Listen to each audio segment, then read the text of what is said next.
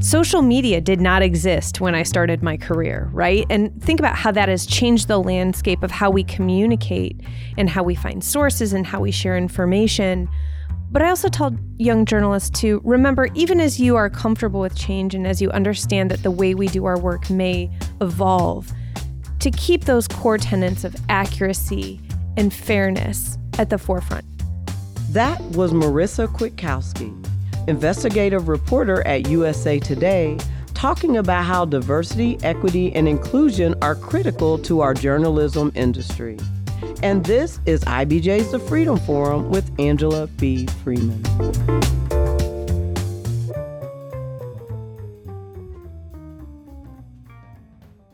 Good afternoon, Marisa, and it's so good to see you again. Thanks for joining us today on the Freedom Forum this month, and I'm so glad to have you here in the studio.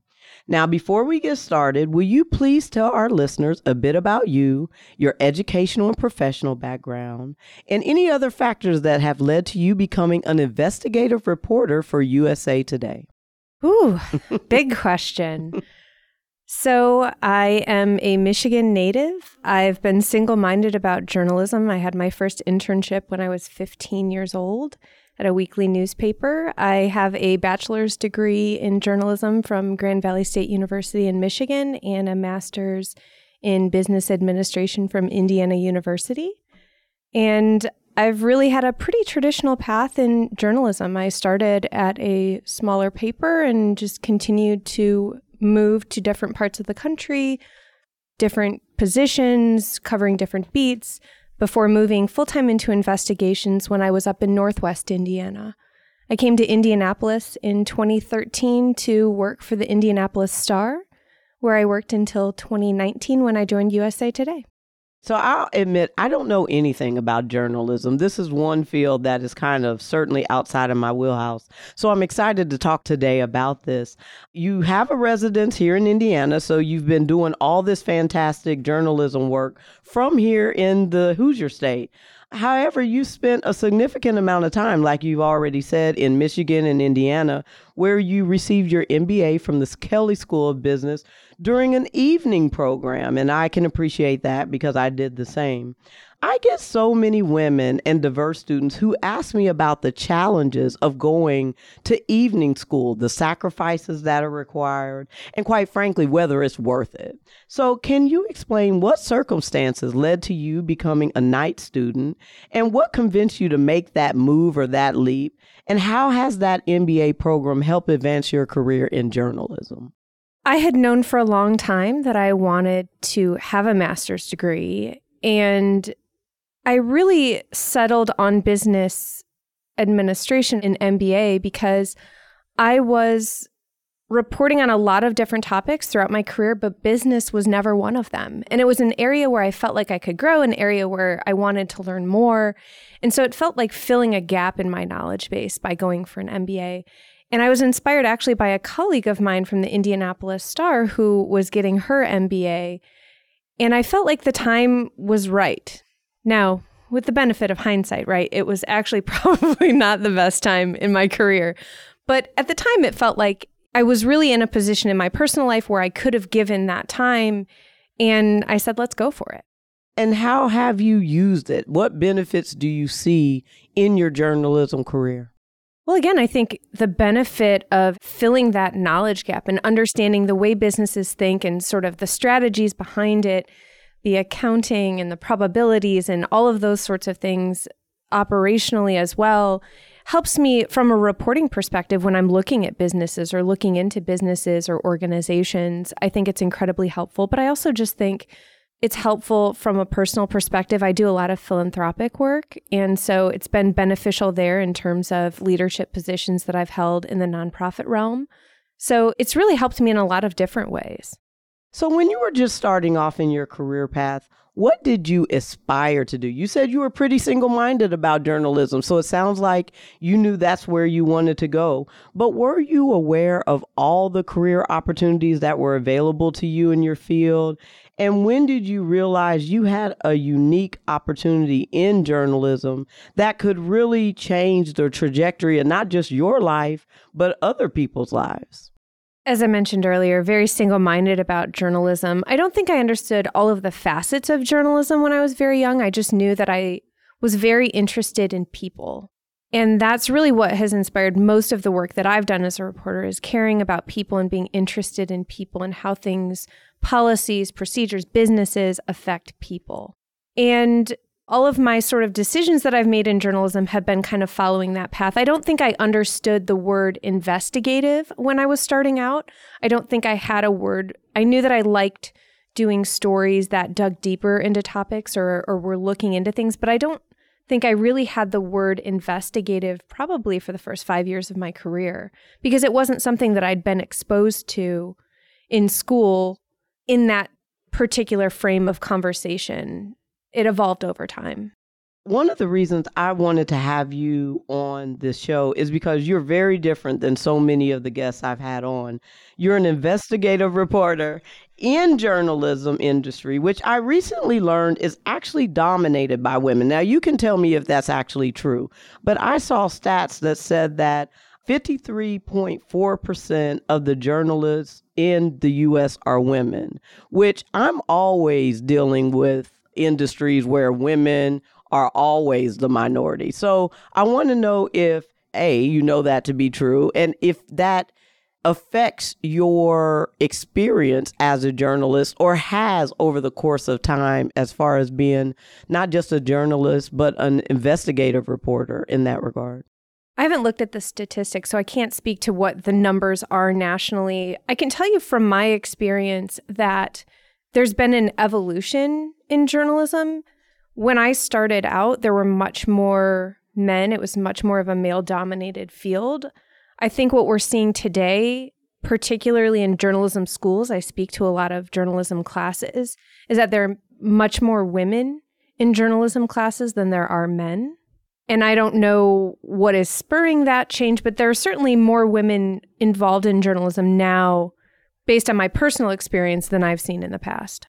Can you at least opine on whether you believe journalism is a career field that has, you know, is there anything you just said? So I think you've already answered this question. You don't know what's spurring that change, but is there something in journalism or the field or the environment that may be different from the standard fields I'm dealing with, like STEM and law, that are clearly male dominated and are so far away from being even equal in as far as gender that may lead women to pursue that career path than some others?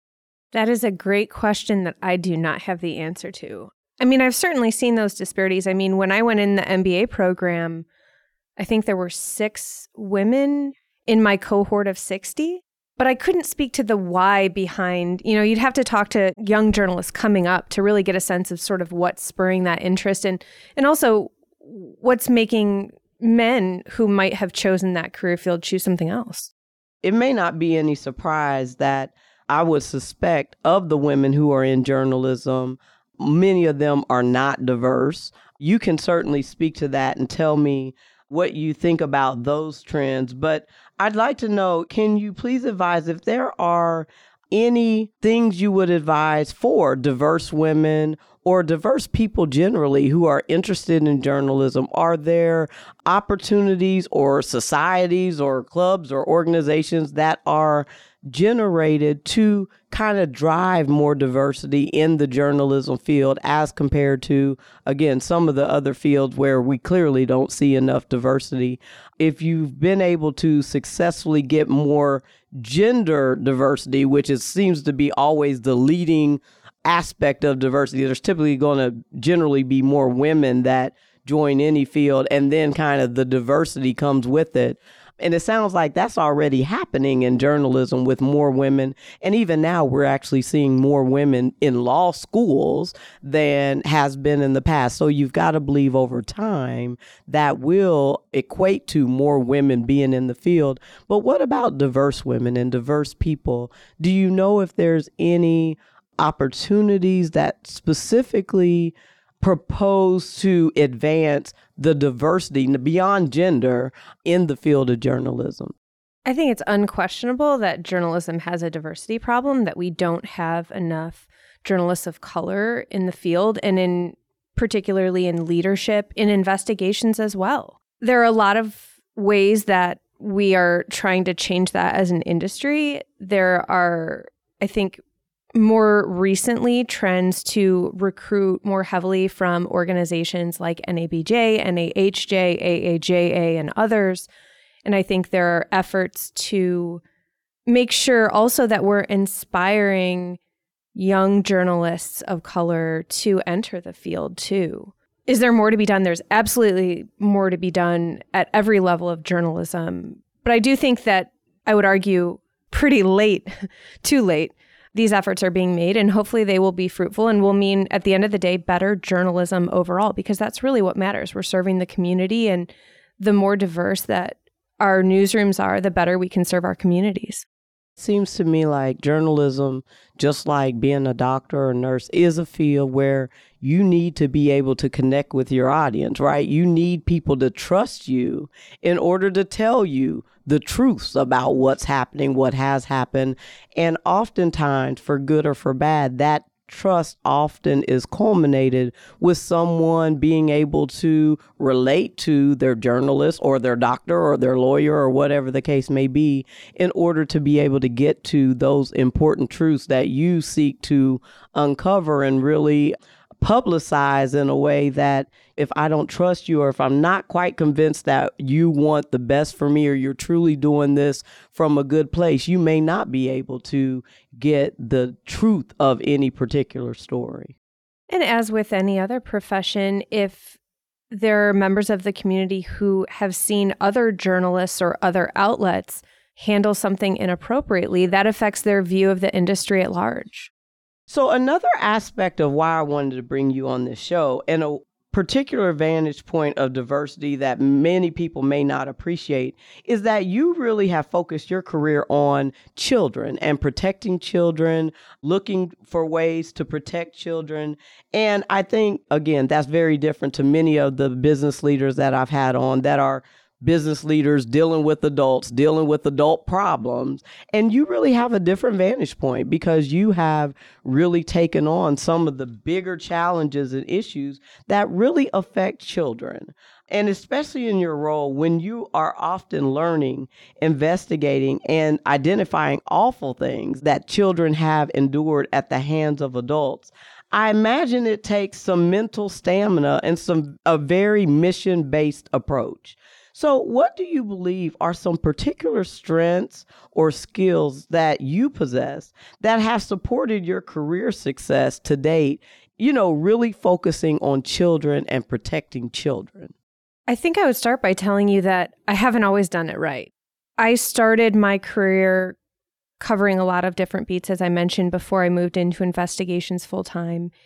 And I covered a lot of horrific child deaths and things like that. And I remember moments where, you know, I would call my husband from the car crying because it was just so difficult to see the worst of humanity day in, day out. It can be an incredibly difficult challenge.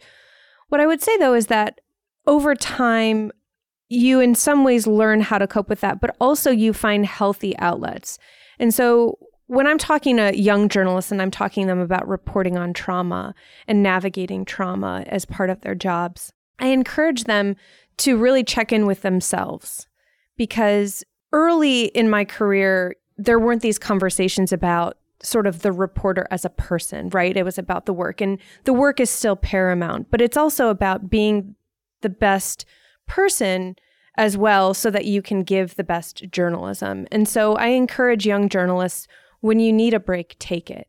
If you need to go for a walk or if you need to find a healthy outlet for yourself. You know, for me, it's exercise or it's reading romance novels with a guaranteed happy ending. But finding whatever your thing is, whatever your healthy outlet is to take you out of the work and not being afraid to make those decisions. But I think it's also important in the moment when I'm doing interviews that are incredibly challenging, I'm not thinking about me at all. I'm thinking about them and what do they need and how can I be most supportive and most present for these conversations. All my focus is there, it's not on myself. Now it's time for a quick break.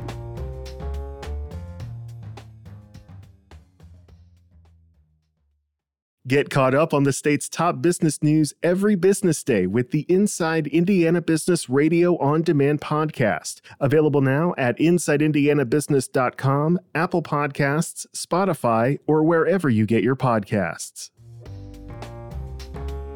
We're back with Marisa Kwiatkowski, investigative reporter at USA Today, on this 27th episode of the Freedom Forum with Angela B. Freeman. What is some of the work that you are most proud of? What are some of the things that when you're at the end of your career, you'll look back and say, wow, I'm proud of that. I'm proud I did that story. I'm proud I was bold enough because I have to believe, particularly in the environment where we are now, where you have to put your byline, right? You have to put your name on a story that many people may not like, may not appreciate, may be revealing things that people have tried to hide or keep secret.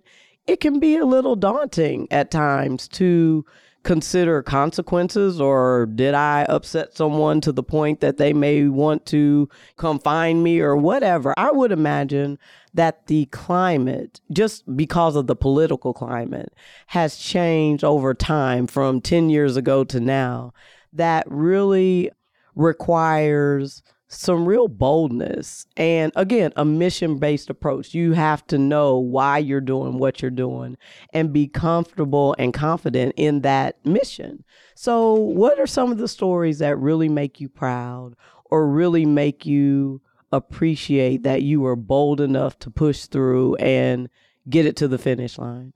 Asking for the stories I'm most proud of is almost like asking who is your favorite child, you know, because so much of the work I've done resonates with me still today for very different reasons, right? If you're asking sort of what am I most known for, it would probably be the work that my colleagues and I did at the Indianapolis Star relating to USA Gymnastics and Larry Nassar and the allegations of sexual abuse.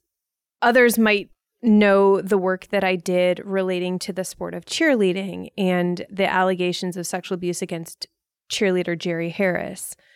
Others may know the work I did relating to Indiana Adult Protective Services or the work that I did on struggles of parents to receive appropriate mental health services for their children and the ways in which they had to navigate those complex systems. So it's so hard to pick just one because they all mean something to me and matter to me for different reasons. How important is it to you to have that kind of importance personally? Like, is that part of the journalistic process? Is that you have to somehow buy into the mission of the story, like why you're doing it? Or do you just dig into a story and it's got to come out and that's what you do. Because if all of them mean something to you, you clearly have an emotional tie to the work you do. But I can't imagine that every journalist is always just so emotionally vested to any particular story. I mean, of course not, right? you know, we all have jobs to do and some of us are more fortunate to to make story decisions than others and I would say I couldn't even tell you how many stories I've done in my nearly 20 years as a journalist. I certainly couldn't name all of them for you. I'm fortunate, though, that at this point in my career, because I do national investigations, I have the sort of ownership over what I'm choosing. And generally, I'm choosing stories. You know, there's a process that we as journalists go through. We say, what's the minimum story that could come out of this? Potential idea? What's the maximum story? What is the impact on people, on the public, if a fraction of this is true or if all of this is true? And so, as I'm making those decisions, as journalists, the most limited resource we have is ourselves and our time. And so, making choices about stories that really matter to the public that we're serving. And that's how I make the decisions I make. But I haven't always been in a position where I could do that. I've done plenty of, of reporting where I was covering county fairs and not in any way to diminish county fairs, but they were fun stories to do and they were interesting stories that I'm sure meant something to the people who were involved, but they're not affecting change or, or impacting people's lives. So I asked you the story you're most proud of. Again, appreciating that you deal with children and you mentioned, you know, seeing the worst of people and how that has affected you.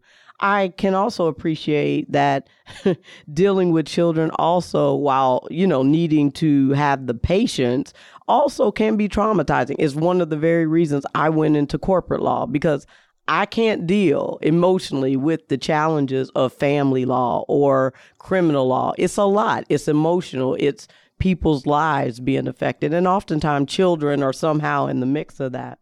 What has been one of your most challenging stories or trying stories or traumatizing stories that you had to push through and really get to the finish line? And then how do you deal? You mentioned exercise and such. How do you deal with that stress and that, you know, keeping your balance and keeping on mission and appreciating why you're doing what you're doing and keeping that as the finish line without letting it be so emotionally taxing that it kind of takes you out the game? It'd be difficult to pick what project I've worked on is the most challenging because they all have different types of challenges. Sometimes the challenge might be getting an organization to talk. Sometimes the challenge might be helping support somebody who's been through really extreme trauma and making sure that they understand what it means to be part of a story, you know, because it's not just about getting the information out there, we want to make sure that as journalists, we're not doing harm. And so making sure that people who do want to be part of these stories are prepared for what that may mean and making sure that they're making that decision in a place where they can make that choice for themselves and, and understand what may come forward. As an example, the first survivors who came forward relating to Larry Nassar faced a lot of pushback from people who claimed they were lying or they were just in it for the money. And all sorts of other things. And it really took time for the public as a whole to accept that these allegations were true and that these women were telling the truth of their experiences. I want to ask about because just as a novice, we hear the term whistleblower all the time. They're a whistleblower. They're a whistleblower. Is there a true definition of a whistleblower, or is a whistleblower just someone who decides, I'm going to tell the truth about something that I believe is not right, is not just, is not fair? Or is there a true legal or societal definition of a whistleblower? What constitutes a whistleblower? I am sure there is a Merriam Webster approved definition of the word whistleblower. I would say, generally speaking, in the journalism context, when I hear that terminology, they're talking about somebody who may be involved in an organization and is sharing information about what's going on within that organization, putting their careers at risk, or there may be some legal risk involved, depending on if there are NDAs or that sort of thing. But generally, that's kind of the context that you hear that word. If you use that word more broadly, certainly you can talk about anyone who's sort of raising an alarm or shedding light about something else. What was your big break? I'm sure there are plenty young journalists listening to this show who want to know like how do I get there? How do I become that journalist? How do I get to USA Today or Indy Star or any of other major journalism publication. How did you get that break? Were you discovered? Did you write a high school story that got picked up? How did that come about? I don't think there's one right path. And so, you know, for any journalists who are listening, who are young and who are kind of looking for the path forward, I do want to make it clear there isn't one path forward. There are people who have gotten to different positions in a variety of ways. All I can speak to is my own experience. And as I mentioned earlier, I started in this career pathway very young, and I was fortunate that I started interning at a very small weekly paper near where I lived in Michigan. And the editor of that paper knew the college advisor where I was going to school at Grand Valley State and made that connection for me. And I started doing work for the college paper while doing freelance work at the same time.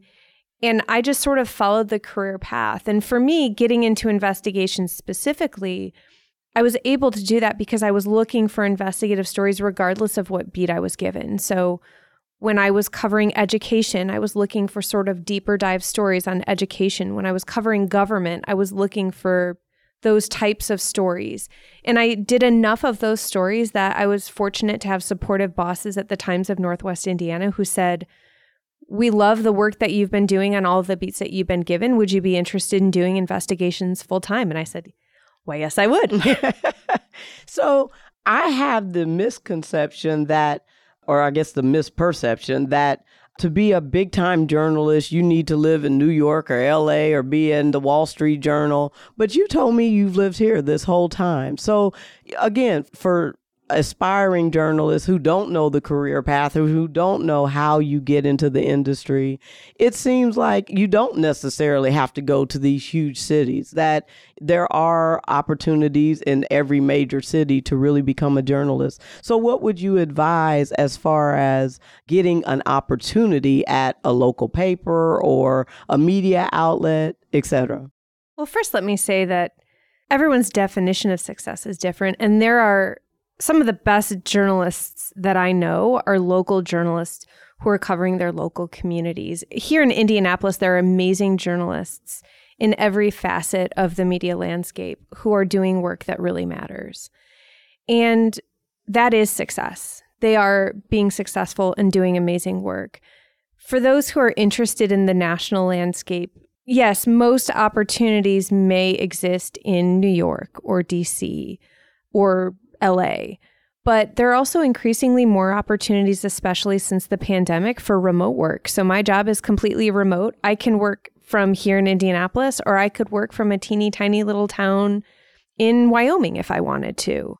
I'm fortunate in having that geographic adaptability. And there are increasingly more jobs like that that do exist with national outlets or international outlets. But again, success can also be had here at home. And I know people who are covering communities that they grew up in, and that for them is incredibly meaningful work, and they're doing work that matters. Yeah, I can appreciate so many of our local anchors and media personalities. I mean, when I look into them, they have had amazing journalistic history. Like their careers have been amazing. And you don't know that just watching them present the news every night. I really appreciate that many of our local journalists, and of course our national media personalities as well, often do behind the scenes when they're not sitting on the, you know, local news, are doing real journalism, doing investigative work, following up with people who call in and say, Hey, I know something you all should be interested in. And I don't think, again, because that's not my wheelhouse, I don't think I ever appreciated all it takes to be that person. Like, even if you're sitting at the news anchor, that during the day you're out and about on the beat, talking to people, getting stories, writing, etc. So, just in that respect, obviously, journalism is all about writing, right? That's the crux. It's like legal. What do you think makes a good writer? Or makes you, you know, good enough. Like if you're going to journalism school, if you're majoring in journalism, clearly they're teaching you all how to write persuasively. I mean, it sounds a lot like law school, or to at least write factually. What are some of the nuggets that you've learned and continue to implement in your writing today? And for all the young aspiring journalists who may be listening, you know, what should they be focusing on as they continue to aspire to be a journalist with regard to academic rigor and writing challenges? When I talk to young journalists, I always tell them to be in this profession, you have to be comfortable with change.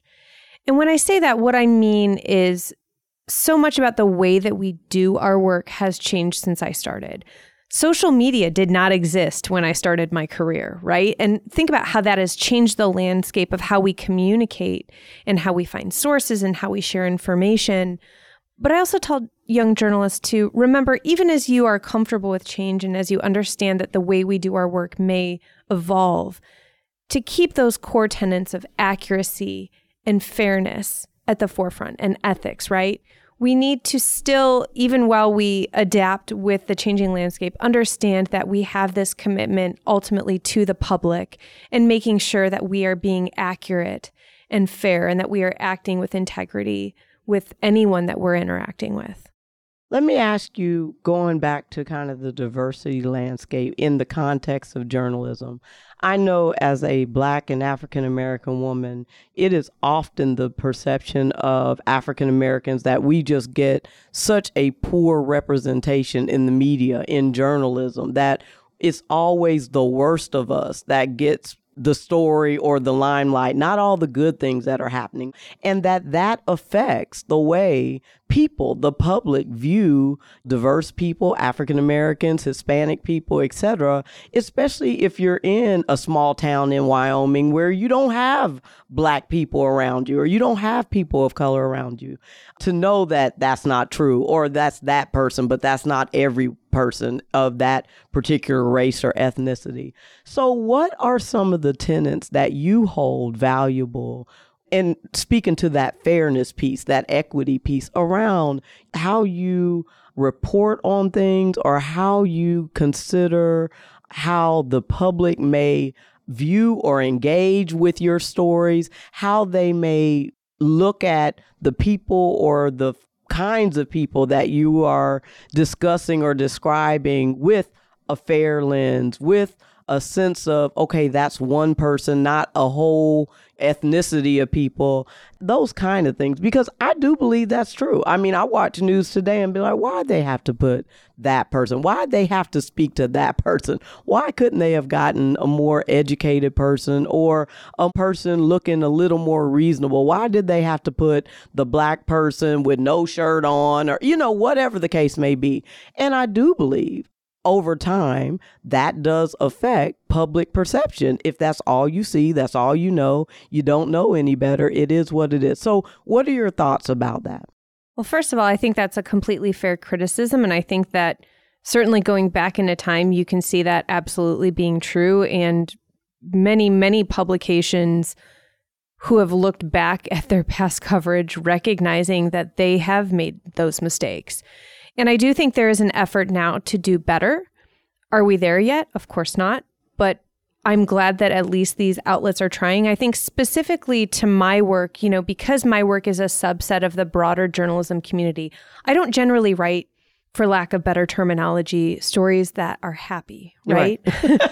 um, and I do think it's incredibly important to your broader point that we are showing successful people of color who are doing incredible things because there are many, many, many people out there doing amazing things that deserve to have the spotlight shown on the work that they're doing.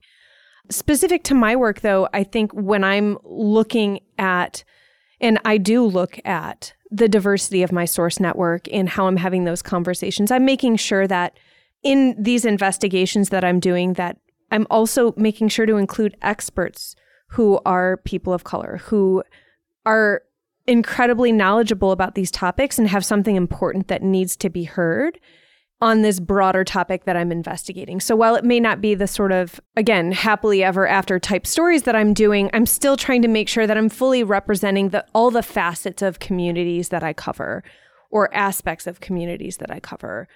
Again, though, I think as an industry, we can and, and should be continuing to do better because I do think it can have an impact in places that may not have the diversity that a place like Indianapolis does.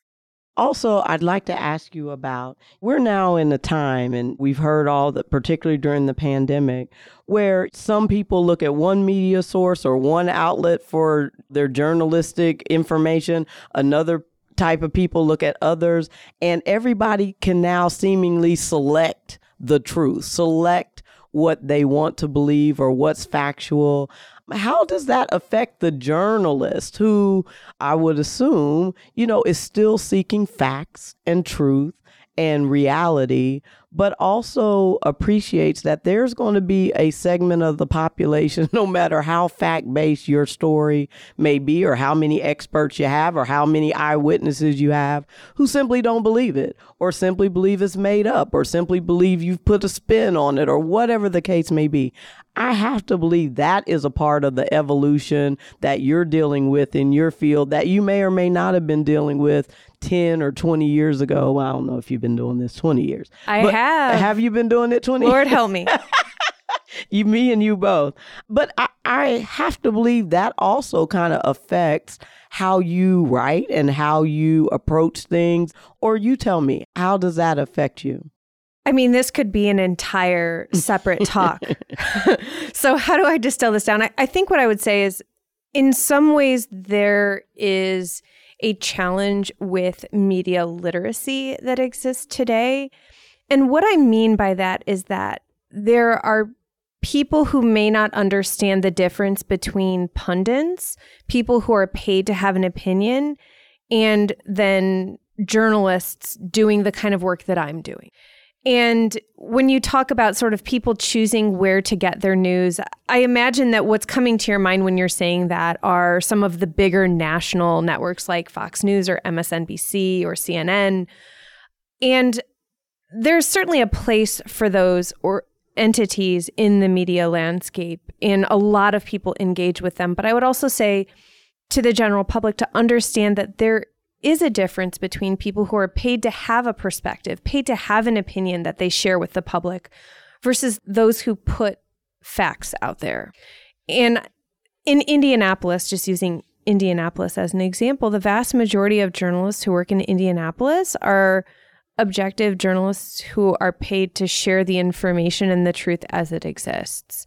There are also opinion journalists who are amazing, columnists who are paid to have an opinion, but those are two different functions.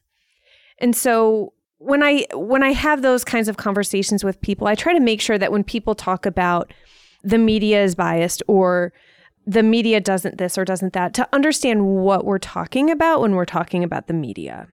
As we begin to wrap up, I want to ask you when you look back on your career, what would you like to see some of the changes, like some positive changes, things that you've dealt with throughout your career or during your career that, you know, you hope 20 years from now, the younger journalists coming in won't have to deal with?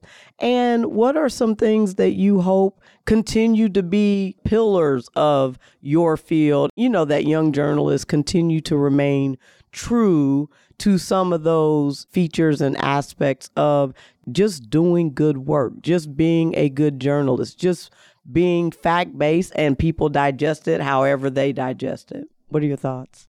Young journalists continuing to focus on the core tenets of our profession, on being accurate and being fair and being ethical in the way that we do our work. In terms of things that I would love to see go away, we touched on this a little bit when we were talking about my colleagues who are journalists of color, but the vitriol in particular that the female journalists of color that I know deal with on social media or in their inboxes from people who feel emboldened somehow to speak to them that way. I would love to see that go away. I think that's probably maybe I'm dreaming a little too big, but I think that the kind of horrible things that they've had to endure in the course of just doing their jobs and doing their jobs really well has been incredibly unfortunate. And I would love to see that go away. And I would love to see, again, that commitment to good work continue because we've seen nationally the number of local journalists has gone down. And it's such incredible work that happens at the local and hyper local levels. And I would love to find a way to sustain those business models so that work continues. I just want to uh, ask you, follow up on your question about the vitriol that your women of color colleagues get. Is that also a function of social media in a way that wasn't previously? Or have journalists always been a bit accessible where you, you know, it's just a nasty letter versus an email or a text message or somebody on your DM on some social media platform? I certainly think that it's we are more accessible than we ever have been. But I would also say that if you compare it to the communications that male colleagues get, or even myself or other white female colleagues, we don't experience that same level. And I'm speaking in generalities, right? I mean, there are individual cases that are different. But speaking broadly, I, I would say that what they experience is, is much different and much more challenging. I appreciate you bringing that up because I don't think that that's something that certainly the public would know or appreciate or even be privy to. And it just continues to hearken on how there are biases and there are disparities in me and you are doing exactly the same thing, but how the public receives it from you versus how they receive it from me are very different I appreciate that. And I appreciate you bringing that to our attention. So, as we come to a close, I, I want to finish by asking you what would you suggest to any diverse journalists who are interested and young journalists? What would you suggest they do or aspire to do in order to make sure that they can become a true professional journalist, either here in Indiana or elsewhere? And how would you assert them to seek mentors? I would wonder what mentorship looks like in Indiana in the journalism field. Like, where would you get, if I'm a young aspiring journalist, who do I go to to get mentorship or to find out where I can write a little story for my local paper or write a story for my college paper or whatever? Like, what does that look like? First, to young journalists of color, we need you in our profession. So please join us and please don't get discouraged by the process. I'd also say there are a lot of different ways to get mentors. There are mentors that you can find through organizations, again, like NABJ or NAHJ, AAJA, and others. There's also a Media Mentors website where people who are at all levels of our profession have volunteered their time and want to hear from young journalists who need a safe place to have a conversation and feel supported. I'm part of that organization. You can reach out to me anytime. And there are lots of journalists in Indiana who would love to support young journalists who are coming up and help encourage them. Speaking more broadly about kind of how do you get into this field and how do you move forward, you said it yourself. The more that you can produce the work, the more you'll be able to move into those positions. I so appreciate you giving me this education. Again, this is truly a field I know nothing about. It is so outside of my wheelhouse. And it's so, I think, given where we are with so much focus and attention these days on media outlets and media and journalism, it's really a great opportunity to focus on what it takes to be a journalist and how that career path has changed. And that is still very important that we have people in our community, in our city, who want to aspire to stay true to the facts and let the public know the truth about what may or may not be happening in any organization, any institution, in their local chamber or legislative bodies or etc. So thank you for all that you do. Thank you for being a part of our Indiana community and thanks for coming to be on the Freedom Forum this month. Thank you for having me. Thank you again to Marisa Kwiatkowski, and thanks to you for joining us on this 27th episode of IBJ's The Freedom Forum with Angela B. Freeman. Please come back next month for another conversation about diversity, equity, and inclusion in the Central Indiana business community.